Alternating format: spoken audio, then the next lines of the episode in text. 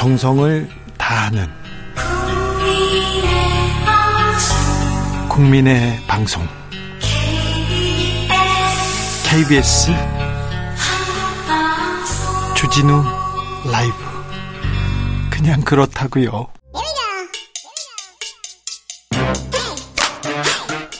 뉴스를 향한 진지한 고민 기자들의 수다. 라이브 기자실을 찾은 오늘의 기자는 미디어 오늘 정철웅 기자입니다. 어서 오세요. 안녕하세요. 교통정보센터는 잠시 후에 가겠습니다. 죄송합니다. 네. 자, 오늘 준비한 이야기는 뭡니까? 정철웅 기자부터 만나야 되겠습니다. 예, 그 외신이 지금 잼버리 폭염 사태에 좀 주목하고 있는데요. 네. 어, BBC 보도를 보니까 첫날부터 400여 명의 온열 질환자가 발생했다. 보도 하면서 상당수는 야영지 임시 의료시설에서 치료를 받았다. 아, 이렇게 전했고요. 네. 어, 폭염주의보가 내려진 가운데 행사가 열린 전북 기온은 섭씨 35도에 달했다. 참가자 대부분은 어, 14세에서 18세였다. 이렇게 어, 현장 상황을 전했습니다. 어, 이게 외신이 주목하고 있는 게 참 안타까운 상황인데요. 그러니까요. 예, 네. 영국 가디언 보도를 보면 이 폭염과 씨름하면서 잼버리 참석자 수백 명이 알아누웠다. 이튿날에도 어 207명의 오련 질환 온열 질환자가 발생했다 이렇게 보도를 했고요. 어 특별히 이번 행사가 이 간척지에서 개최됐다는 점을 강조하면서 이 자연 그늘이 거의 없었다 이런 지적을 하기도 했습니다. 어, 로이터 통신의 경우는 미국 버지니아주 출신 학부모 인터뷰를 했는데 어, 처음에는 텐트가 준비되지 않아서 아들이 바닥에서 자야 했다 이런 주장을 하셨고요.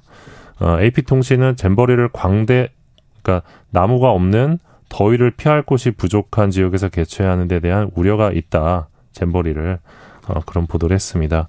어, 뉴욕타임즈는 7년 동안 이 관련 활동을 했던 자원봉사자 체험담을 전했는데 어, 대회장이 사우나 같다. 그늘 찾는 게 정말 어렵다. 기절하는 사람들이 어디에나 있다. 이런 말을 했습니다. 기절하는 사람들이 어디에나 있다. 아이고 참. 예, 현재 지금 4만 명이 넘는 청소년들이 참여를 하고 있는데 예. 무사히 별 탈 없이 잘 끝났으면 좋겠어요. 예, 추억 한 가지만 가져 네. 가, 갔으면. 예. 우리가 이렇게 국제적인 행사를 치르면 참 잘했는데 항상 생각보다 계획보다 훨씬 더 큰 성과를 냈는데 이번에는 왜 이러는 건지 참 걱정입니다. 엑스포 준비하신다면서요. 엑스포 개최하겠다고 하면서 이렇게 국제 행사를 이런 식으로 준비하면 어떻게 합니까? 그 작년에 이태원 참사 때도 이제 외신 보도가 좀 많았는데 이렇게 좀 뭔가 좀 문제적인 일로 네. 보도가 안 되고 좀 좋은 일로 좀 보도가 됐으면 좋겠어요. 그러게요. 네, 아, 좀 안타깝네요. 좀 별 사고 없이 별 문제 없이 좀 잘 끝났으면 좋겠어요. 자, 다음 이야기는요?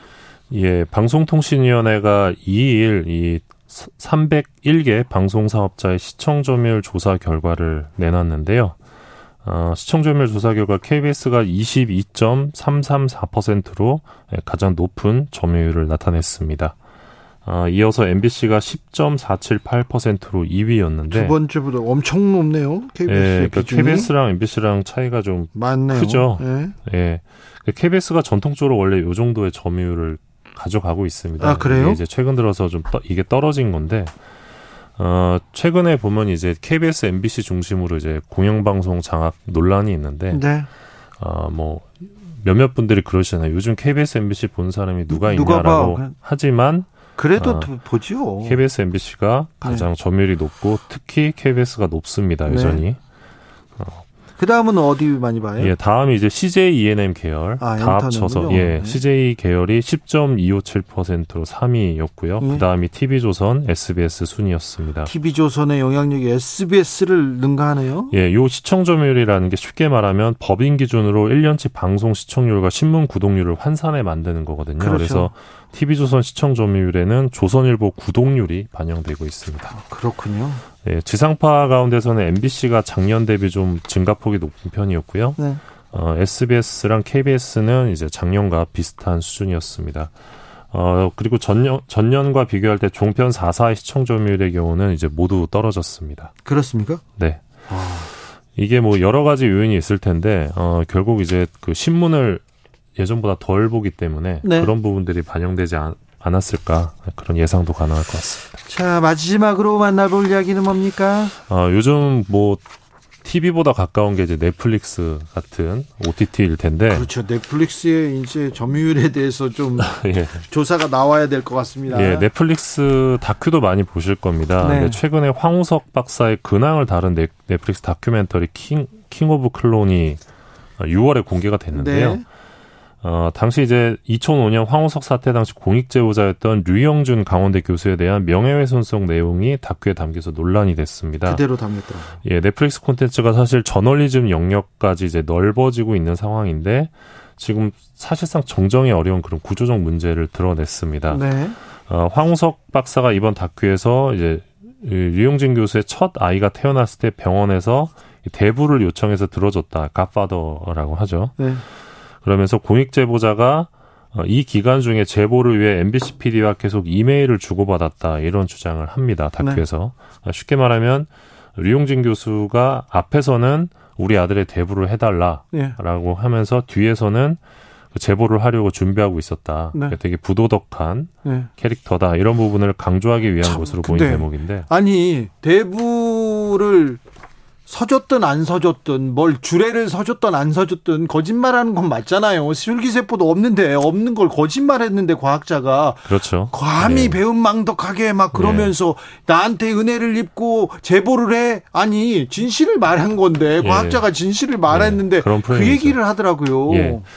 예. 어, 그런데 이제 류 교수는 황우석 박사에게 첫 아이의 대부를 요청한 사실이 없고요. 없어요? 예. 이것도 사실이 아니었어요? 예. 그리고 MBC PD와 연락을 시작한 것도 첫 아이가 태어나고 3개월 뒤였다고 합니다. 아, 이게 사실관계가 아, 맞지 않네요? 예. 그래서 의도를 의심할 수밖에 없다 밝혔는데 문제는 네. 이 상황을 대응하는 넷플릭스에 있습니다. 아, 네.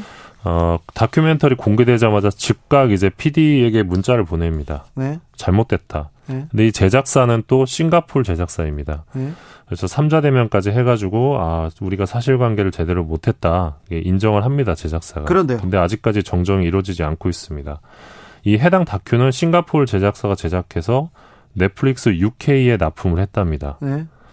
근데 이제 제작사 쪽은 넷플릭스 UK에 납품했기 때문에 우리가 수정 권한이 없다. 그리고 넷플릭스에게 정정 의무가 있는 게 아니다. 아, 이건 무책임한데요? 예, 그렇게 밝혔고 예. 류영진 교수가 마지막으로 받은 답변은 넷플릭스 UK 쪽이 현재 휴가 중이다. 요 내용이라고 합니다. 지금 너무 무책임합니다. 그래서 지금 참여연대가 논평을 내고 넷플릭스는 공익제보자 보호에 동참해 더 이상 공익제보자가 고통받지 않도록 시급히 허위 사실을 정정해야 한다라고 주장을 했는데, 음. 그러니까 지금 청취자분들은 뭐 요 정도 내용이 뭐 크게 문제가 되는 내용이겠냐라고 할 수도 있겠지만 공익 제보자 입장에서는 이게 되게 크게 다가올 수 있는 대목이거든요. 그렇죠. 근데 이제 앞서 이제 나는 신이다권도 비롯해서 넷플릭스가 사실 저널리즘적인 메시지를 담은 다큐를 계속 내놓고 있습니다. 네. 근데 뭐 높은 파급력에 비해서 이 내용물에 대한 저널리즘적인 책임은 또 지기 어려운 구조인데요. 네. 그러니까 넷플릭스 코리아 쪽에 아무리 이야기를 해도 완전히 지금 법인이 다른 상황이라 아무것도 못하는 겁니다. 이거 큰 문제가 될 수 있는데. 예, 그러니까 우리, 우리나라 방송 같은 경우는 뭐 주진우 라이브만 하더라도 뭐 방송통신 심의위원회도 있고 언론중재위원회도 있고 민영사 소송 다 할 수 있는데 아. 네 그렇죠. 그죠. 근데 이 넷플릭스 오리지널 콘텐츠에 대해서는 할 수 있는 게 거의 없습니다. 아니 해야죠. 이거 이거 네. 민사 소송하면 손해배상 청구하면 이거 크게 이게 배상 책임이 있을 것 같은데요. 지금 사실 오리지널 콘텐츠와 관련해서는 방송통신 심의위원회에서 딱히 뭔가 하기가 좀 어렵거든요. 네. 네 그래서 좀 제도적인 장치나 네, 사회적인 논의가 좀 필요해 필요합니다. 보이는데 네. 약간 네. 이런 문제들이 좀 앞으로 계속 반복될 반복됩니다. 네, 예. 네. 지금 아, 지금 제도 개선이 필요한 것 같습니다. 구멍이 너무 커요. 네. 조혜숙님께서 잼보리 참가한 학생들 한국 떠올리면 끔찍한 악몽으로 기억되지 않기를 바랍니다. 우리가 이제 가 떠나는 아이들을 위해서 뭔가를 해줄 수 있을까? 저도 좀 고민하고 있는데요. 아 좋은 추억들 만들어줘야 되는데 아 부디 좀 안전하길 또 기원하겠습니다. 아 정철훈 기자 감사합니다. 고맙습니다. 교통정보센터 다녀올게 김민희 씨.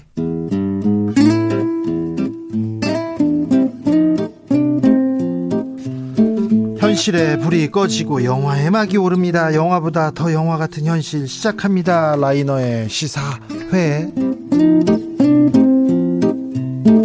영화 전문 유튜버 라이너 어서 오세요. 예, 안녕하세요. 네, 더운데 잘 계시죠? 예, 덥게 지내고 있습니다. 더우면 영화 보러 가야 되는데 그런데 좀 영화도 아닌 것 같아요. 요즘은 어, 특별히 그렇죠. 젊은 사람들이 네. 영화관 안 갑니다. 그렇습니다. 지금 뭐 영화관에서는 이제 한국 영화 4파전이 네. 벌어지고 있습니다. 네. 이제 류승환 감독의 밀수가 예. 선봉이었고요. 네. 아직도 지금 선봉입니다. 네, 그리고 지금 이번 주에 개봉한 이제 비공식 작전과 네. 어, 더문 네. 그리고 다음 주에 개봉할 콘크리트 유토피아 네. 이렇게 네 개의 대작이 예. 지금 영화관으로 좀 오시라고 관객들을 네. 유혹하고 있습니다. 그런데 영화관에서 영화 네. 가격을 너무 올려놨어요. 그래서 네. 젊은이들이 부담돼 가지고 영화관 가는 거를 조금 어좀 꺼려한다. 아, 좀, 좀 두려워해요. 비싸서 그런가. 그런 것 같습니다. 사실 예전에는 그 옆 나라를 생각하지 않을 수가 없는데요. 네. 일본이 정말로 그 영화관 가격이 많이 높았고 네. 우린 많이 낮았었는데요. 네. 제가 얼마 전에 일본에 가면 전 영화관을 꼭 가보는데 네. 영화관 가격 보니까 우리나라 영화관이랑 차이가 거의 안 나더라고요. 아니 그러니까 우리가 이거 네. 코로나 이후에 영화관 이제 가야 되는데 네. 영화 콘텐츠 만들고 있는데 극장에서 너무 올려놔서 이게 뭐 하는 건지 이게 같이 이게 망하는 길로 가는 건지 그런 생각도 좀 네. 하는 사람들 그래서 많아요. 영화계에서. 극장용 영화는 이제 투자라든지 이런 게 잘 안 이루어지고 있고요. 예. 대신 이제 영화 제작하시던 분들이 이제 OTT 네. 드라마를 제작하는 쪽으로 쭉 가고 있습니다. OTT 드라마도 제작을 너무 많이 해가지고 줄 서고 있어요. 네. 그렇습니다. 그래서 콘텐츠 시장은 어떻게 가나 참 고민이 많습니다. 자, 오늘 어떤 얘기 해볼까요?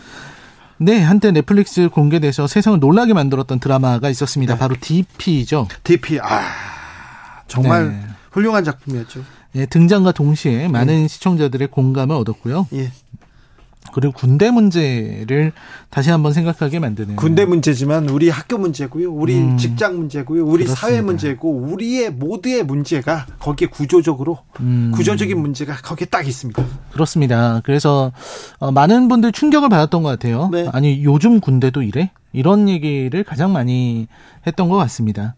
근데 그런 부분에서 참 많은 지지를 받기도 하고 네. 또 많은 효과를 주기도 했던 작품인데 세상에 엄청난 질문을 던진 그런 그렇습니다. 작품이었습니다. 사실 저는요 최근 드라마 뭐 저는 이, 저 최근에 한한 한 10년간 본 드라마 중에 가장 이렇게 추천하라고 하면 DP를 꼽겠습니다. 그렇습니다. 바로 그 드라마의 후속작이 나왔습니다. 아, 그래요? 예. DP2. DP2. 네. 아, 감론을박이 있지만 어, 저는 이제 전작에는 미치지 못하는 작품이라고 생각하고 있는데요. 네. 그래서 오늘은 그 전작, 정말 뛰어난 드라마라고 또 주진우 기자님도 얘기하시는 네. 그 작품, 네. DP 시즌 1에 대한 이야기를 해보려고 합니다. 물론 이거는 뭐 누구의 취향이 있습니다. 취향에 따라 다르지만 우리 음. 사회에서는 가장 필요한 사회에 꼭 추천하고 싶은 드라마 하나 음. 뽑으라면 정말 DP 꼭 뽑겠습니다. 그렇습니다. 자, 굉장히 큰 화제, 굉장히 큰 음, 큰 이슈를 던졌죠. 예, 그렇죠. 저도 DP를 보고 나서 한동안 헤어나오지 못했습니다. 예. 제가 이 나이가 되도록 정말 훈련소에 다시 가는 꿈을 꿀 거라고는 상상도 못했는데 네. 그런 꿈을 꾸게 됐고요. 드라마 보는 내내 완성도가 정말 너무 대단하다. 인물들의 어떤 관계 구축, 디테일 이런 부분이 좋았고요. 무엇보다도 뛰어났던 거는 사실적이었다는 겁니다. DP 시즌 1은요. 네. 정말로 아 맞아 저게 군대지라고 하는 본질을 짚어내는 그런 힘이 있었습니다. 예.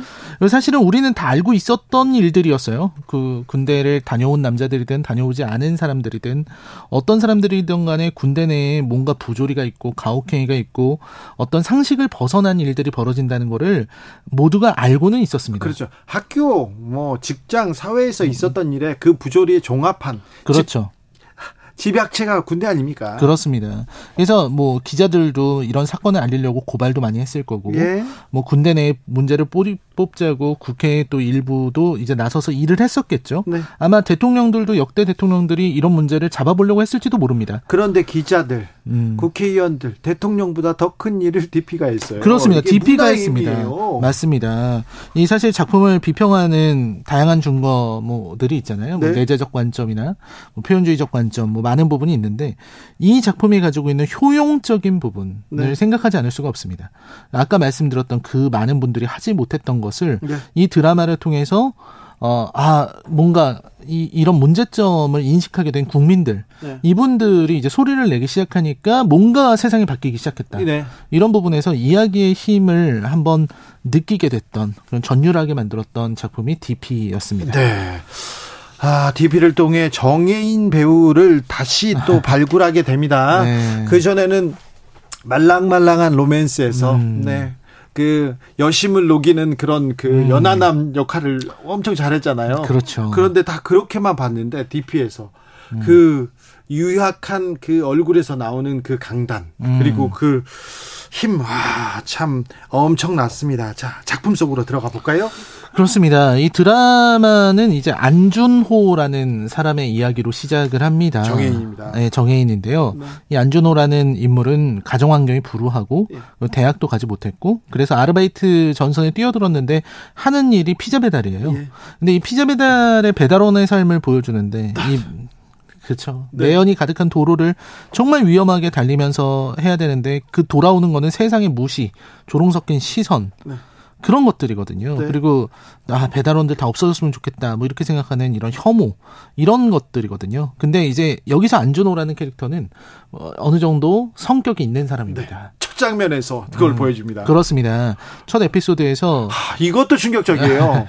근데 너무 아픈데 음. 하, 뭐라고 해야 되나? 네.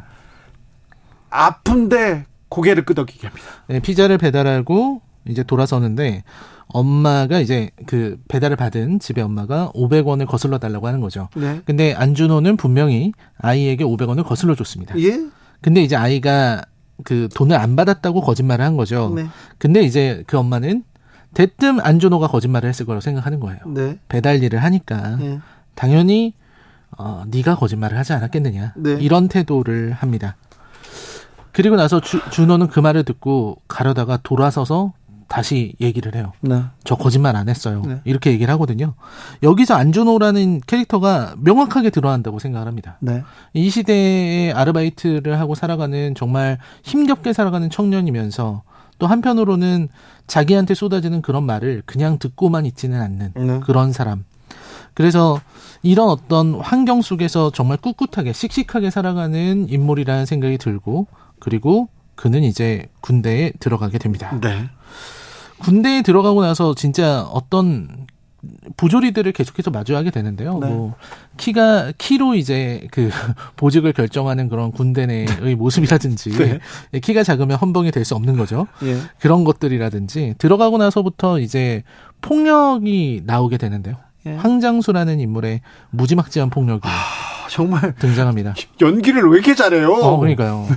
어 진짜 그거 보면은 어떤 악몽이 떠올라요. 네. 왜냐면 살면서 한 번쯤은 황장수 같은 사람을 누구나 한 번쯤은 마주쳤을 겁니다. 그렇죠. 나 중학교 때 황장수 봤는데 이런 사람들이 그런 있잖아요. 사람들이 우리 있어요. 회사 부장 뭐 황장수인데 이런 사람이 있어요. 네, 어, 살면서 어떤 순간이든 황장수가 있습니다. 네. 그리고 되게 이, 이 드라마가 너무 잘 만든 게 네.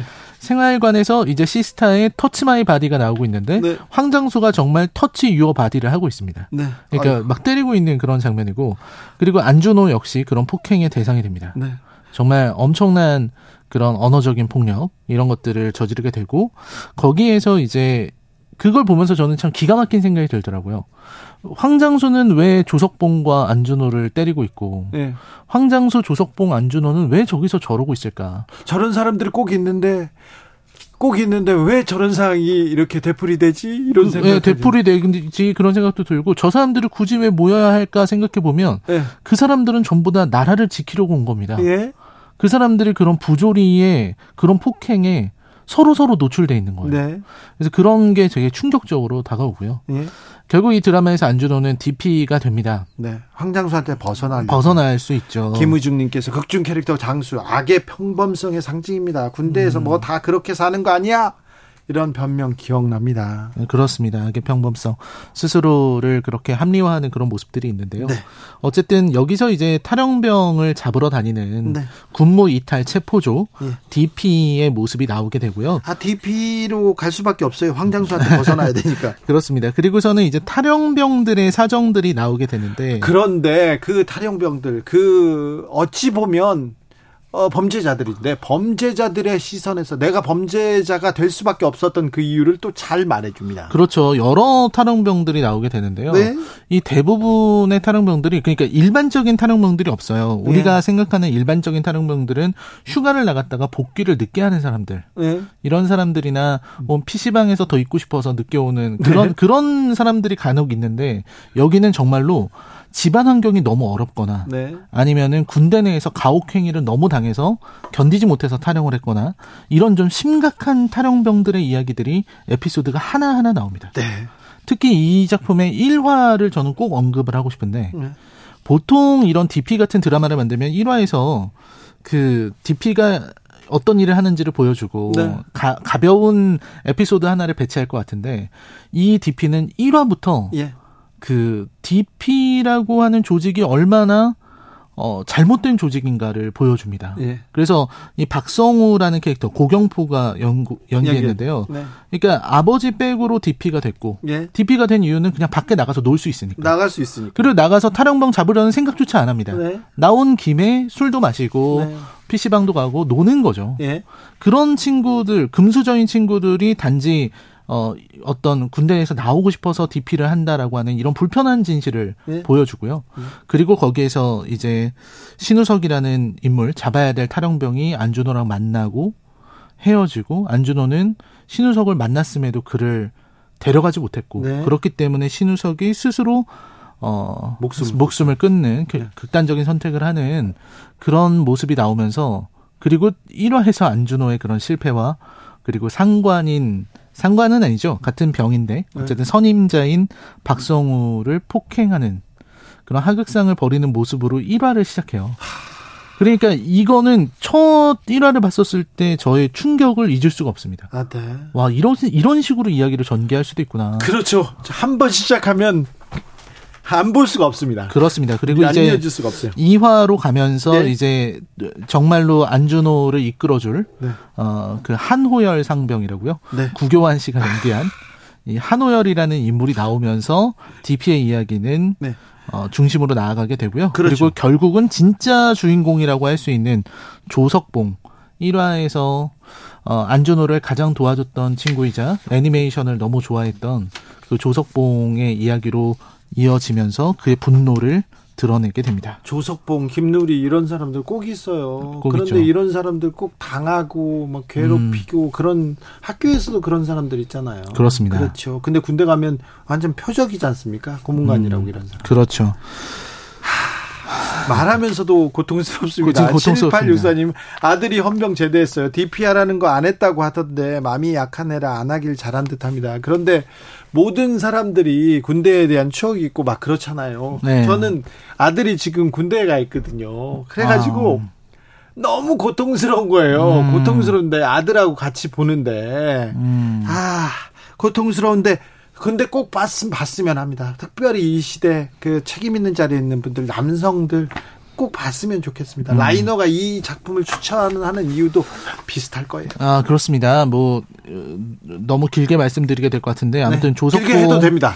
네, 조석봉을 잡으러 갈 때 안준호의 모습들을 보면 네. 사실 조석봉이 굉장히 당하고 있는 인물이었지만. 네. 이 사람이 그동안 당했던 거는 그냥 착했기 때문이에요. 네. 자신의 불만이 있거나 자기가 맞더라도 그거를 겉으로 드러내지 못하고 네. 그러지 못하는 사람이었을 뿐이지 이 사람이 뭐 신체적 능력이 부족하거나 그런 건 아니었습니다. 그렇죠. 그래서 조석봉을 잡을 때 안준호는 굉장히 무력해지거든요. 네.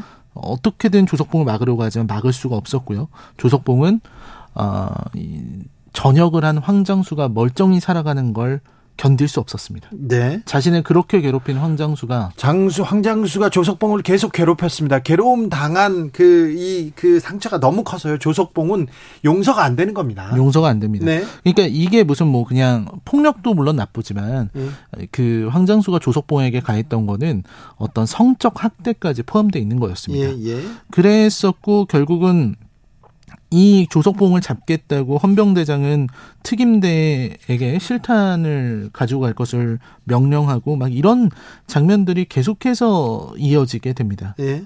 그리고서 이 영화는 이 드라마는 어 결국 가장 중요한 질문을 던지게 되는데요. 그 조석봉이 마지막에 어, 잡히고 나서 예. 그 가족들이 왜 보고만 있었냐고 안준호에게 묻는 장면이에요. 예. 그 신우석 일병도 똑같았습니다. 왜 도와주지 않았어요? 이렇게 묻는 장면이 있습니다. 네. 왜 방관하고 있었느냐는 거죠. 네. 근데 생각을 해보면 안준호나 아, 뭐 한우열이나 네. 거기 나오는 모든 인물들이 방관자라기보다는 같은 피해자들이거든요. 예. 그 군대 안에 있는 똑같은 사람들이기 때문에 그래서 안준호도 그렇게 대답을 한 거라고 생각합니다. 어쩔 수가 없었다고. 예. 그런 겁니다. 근데 결국 이 방관한 사람들은 어떤 사람들일까? 그 사람들은 사실은 우리들이라고 말하고 있는 게 아닐까? 네. 이런 생각을 했었습니다. 그렇죠. 예, 군대를 다녀온 사람도 다녀오지 않은 사람도 네. 혹은 뭐 군대를 갈 친구나 뭐 가족, 자녀 네. 이런 게 있는 사람들도 우리 모두가 그냥 어, 방관하고 있었던 것이 아닐까? 그냥 군대에서 별 얘기가 안 나오고 있으면 그냥 그런가 보다 하고 넘어가려고 했었던 그런 어떤 우리의 아니란 생각들이 어떤 방관자의 모습이지 않았을까 이런 생각을 하게 됐습니다. 이 사회도 마찬가지. 이 사회의 부조리 비리를 보고 우리는 방관하지 않았나 그런 생각이 계속 끊임없이 들게 만듭니다. 끊임없이 그, 질문하게 만듭니다. 음, 그렇습니다. 그래서 그래서 이 드라마가 다른 어떤 작품과도 다른 파급력을 가졌다고 생각합니다. 네. 이 드라마를 보고서 드디어 이제 입을 열기 시작했던 많은 사람들의 이야기 이런 것들이 있었거든요. 네. 군대에는 가만히 있으면 바뀌지 않는다는 걸 조석봉의 입으로 얘기를 합니다. 네. 그게 뭐냐면 어 그 우리가 훈련 나갈 때마다 드는 수통에 그 숫자가 1950년대다. 이렇게 얘기하는 예. 대사가 있어요. 예. 그 얘기는 그런 거잖아요. 수통 하나 바꾸지 못하는데. 네, 뭐 그렇죠. 군대를 어떻게 바꾸느냐 이런 자주적인 이야기였는데요. 네. 근데 어쨌든 이 문화의 힘으로 DP는 그 메시지로 세상을 바꾸는데 네. 강력한 힘을 발휘하는데 도움을 줬습니다. 네. 그리고 또 DP 시즌 1이 그러면서도 되게 어 비극적이고 또 자조적이었던 드라마로 기억되는 이유는 마지막 장면 네. 시즌 1의 마지막 장면에서 조석봉의 친구였던 김루리가 네. 총기를 난사하는 장면으로 끝난다는 겁니다. 하... 네. 그리고 이런 일이 비극은 이, 계속됩니다. 이런 일이 현실에서 벌어진 적도 있었다는 게 예. 저는 정말 진정한 비극이라고 생각합니다. 예. 아 드라마가 너무했네라는 말을 할 수 없게 되는 거죠. 예. 그래서 그렇습니다. 사실 아픈 곳을 이렇게 드러내서 보여주지 않으면 치료할 수가 없다고 저는 생각합니다. 그게 세상의 이치인 것 같고요. 이런 것처럼 DP를 보면서 사람들이 군대를 바꾼 것처럼 좀 더 많은 사람들이 좀 목소리를 내서 어, 좀 더 긍정적인 변화를 가져올 수만 있다면 네. 이 드라마가 자신의 역할을 다 한 것일 것이다. 네. 이렇게 생각합니다. 이게 드라마 문화의 힘이죠. 문화의 힘이죠. 네. 아, 기사를 100개, 아, 특정 기사를 써도 이만큼의 이렇게 질문을 던지지 못했을 거예요. 그렇습니다. 네. 그리고 뭐 10개, 100개 법안이 나왔어도 이 군대를 이렇게 바꿀 수는 없었을 거예요. 네, 그렇, 그렇습니다. 그래서, 아, DP, 이 문화의 힘에 대해서 매우 크게 생각하고 평가할 수밖에 없었던 그런 작품인데 너무 잘 만들었어요. 너무 잘 음. 만들었어요. 이 편에서는 왜 그렇게 슈퍼 히어로를 만들어 놔가지고. 아, 그렇습니다. 아니, 손석구가 좀 떴다고. 어? 아. 스타가 됐다고 해서 그렇게 또 갑자기 착해지면 어떡해요? 아, 착한, 그런 사람이 바뀌었나 하는 네. 생각이. 사람이 어떻게 변해요? 막 그런 생각도 드는데. 네, 그렇습니다. 네. 어, 아무튼, 그래도, 그러더라도 이 DP의 이 힘은 바뀌지 않습니다. 네. 그렇습니다. 네. 아, 이 사회에 아, 질문을 던졌으면 좋겠어요. 정혜인 배우가 그런 얘기를 하더라고요. 저한테 했어요. 아, 네. 아, 네. 아, 좋은 배우입니다. 아, 그런데 네. 그런 얘기를 할 때마다 아, 너가 던진 그 질문이 얼마나 묵직하고 이 사회에 중요한 것이었고 음. 우리한테 큰 아, 숙제를 던졌는지 너는 엄청나게 큰 일을 해줬다고 제가 얘기해 주셨습니다. 참 DP 얘기했습니다. 참 손꼽을 손꼽을 만한 드라마입니다. 아, 그렇습니다. 네. 최근 나온 드라마들 중에서 네. 정말 한 손에 꼽을 수 있는 그런 작품이라고 그죠? 생각합니다. 네. 아우, 라이너한테도 극찬을 받는. 네. 저한테도 첫 손가락에 꼽히는 그런 작품이었습니다. DP 기다렸습니다. 네. 네. 아, DP 한번 이렇게 보셨으면 좋겠어요. 특별히 조금 남성들이 좀 많이 보셨으면 좋겠습니다. 아, 좀 네, 그래서 조금 고, 고민하고 반성했으면 좋겠습니다. 아, 오늘 잘 봤습니다. 시사회 DP의 시즌 1 라이너와 찬찬히 잘 뜯어봤습니다. 감사합니다. 감사합니다. 네. 케빈오 프라이머리의 Crazy 흐르고 있습니다. DP의 OST인데요. 아, 인상 깊게 들었다는 분들도 많지요. 네. 저는 여기서 물러가겠습니다. 저는 내일 오후 5시 5분에 주진우 라이브 스페셜로 돌아옵니다. 지금까지 주진우였습니다.